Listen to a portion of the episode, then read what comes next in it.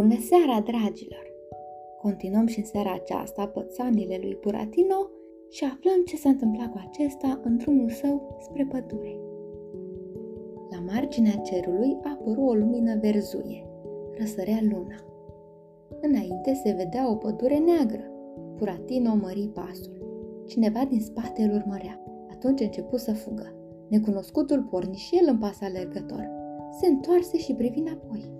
Doi indivizi îl urmăreau, purtând pe cap câte un sac cu căuri tăiate pentru ochi. Unul, mai mic de statură, avea cuțit în mână. Celălalt, mai înalt, ținea un pistol, a cărui țeavă îl îngrozea. Vai, vai, țipă Buratino și ca un iepure fugi spre pădurea cea neagră. Stai, stai, strigară hoții. Buratino, deși speriat ca de moarte, pricepu cum stau lucrurile băgă în gură cele patru monede de aur și părăsi drumul îndreptându-se spre desișul pădurii. Dar aici, cei doi hoți îl prinseră. Punga sau viața! Uratino, neînțelegând parcă ce vor de la el, sufla plin de năduf pe nas. Hoții îl scuturară de gât. Unul îl amenință cu pistolul, iar celălalt îl căută prin buzunare. Unde sunt banii?" urlă cel înalt. Banii și retule!" șuieră cel mic. Bucăți de fac. Am să-ți mănânc capul!" Auzind toate acestea, Buratino a început să tremure de frică așa de tare, încă monedele de aur începură a-i suna în gură. Uite unde a pus el banii!" urlară hoții. În gură! Unul îl apucă pe Buratino de picioare, altul de cap și începură să-l arunce în sus. Dar el strângea dinții cât putea mai tare. Ridicându-l cu picioarele în sus, tâlharii îl pocniră cu capul de pământ. Dar lui nu-i păsa nici de asta. Atunci, tâlharul cel mic încercă să-i desclășteze dinții cu un cuțit mare și era gata-gata să-i deschidă. Buratino însă se smuci și îl mușcă de mână cu toată puterea. Atunci, el văzu că nu e o mână obișnuită, ci o labă de motan. Tâlharul urla sălbatic. Buratino îi scăpă din mâini și aruncându-se ca o șopârlă spre desiș, se băgă înăuntru, zdrențuindu-și pantalonașii și hăinuța, apoi trecu de sișul și fugi cât putu de repede.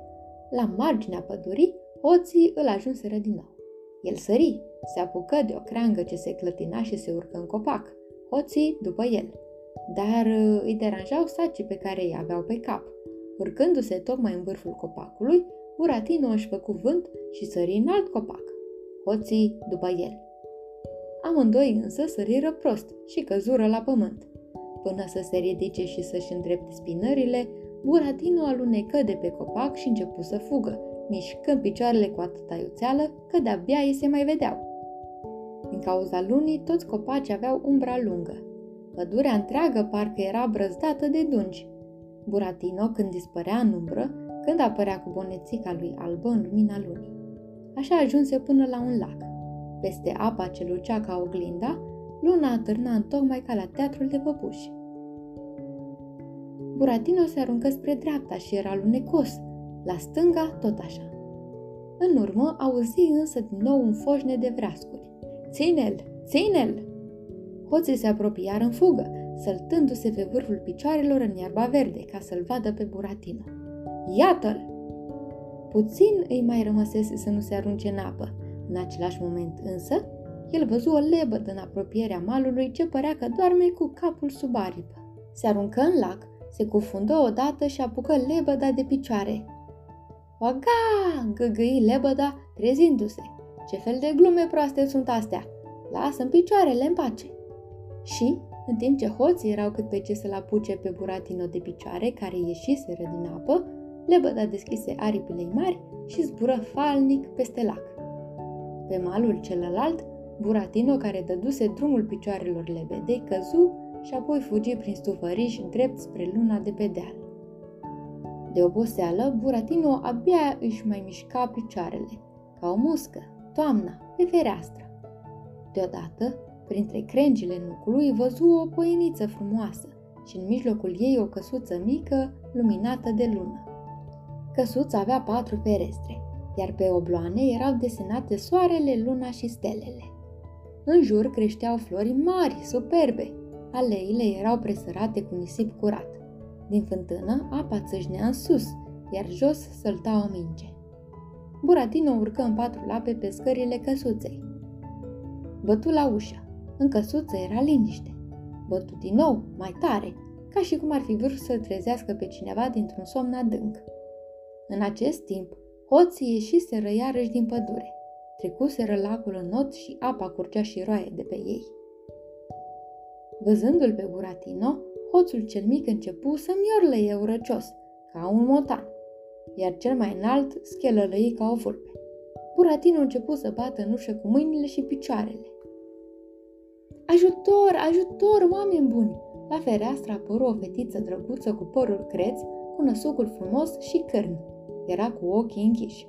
Fetițo, deschide ușa, că mă urmăresc tâlharii. Vai, ce prost ești, îi spuse fetița deschizând gura ei frumoasă într-un căscat. Mie somn, nu pot să deschid ochii. Și, ridicând mâinile, se întinse somnoroasă și dispăru de la fereastră. De disperare, Buratino căzu cu nasul în nisip și se prefăcu a fi mort. Atunci apărură și tâlharii. Așa, acum nu mai scapi din mâna noastră. E greu să vă închipuiți ce au făcut ca să-l determine pe Buratino să deschidă gura. Dacă în timpul urmăririi n-ar fi pierdut cuțitul și pistolul, am fi putut termina chiar acum povestea bietului Buratino. În sfârșit, tâlharii se hotărâră să-l spânzure cu capul în jos. Îi legară picioarele cu o sfoară, iar sfoara de creanga unui stejar și acum Buratino stătea spânzurat cu capul în jos. Cei doi își întinseră cozile ude, se așezară sub stejar și erau gata să aștepte până când Buratino avea să le dea monedele din gură. În zorii zilei se ridică un vânt, iar frunzele de stejar fremătau. Buratino se clătină ca un lemn. Tâlharii se plictisiră să mai stea pe cozile lor rude. Rămâi așa până diseară, spuseră ei cu glas sinistru și plecară să caute vreun han la margine de drum. Ei bine, dragilor, continuăm mâine pățanile lui Buratino și aflăm dacă acesta a scăpat sau nu din capcana tâlharilor. Până atunci, vă urez somn ușor.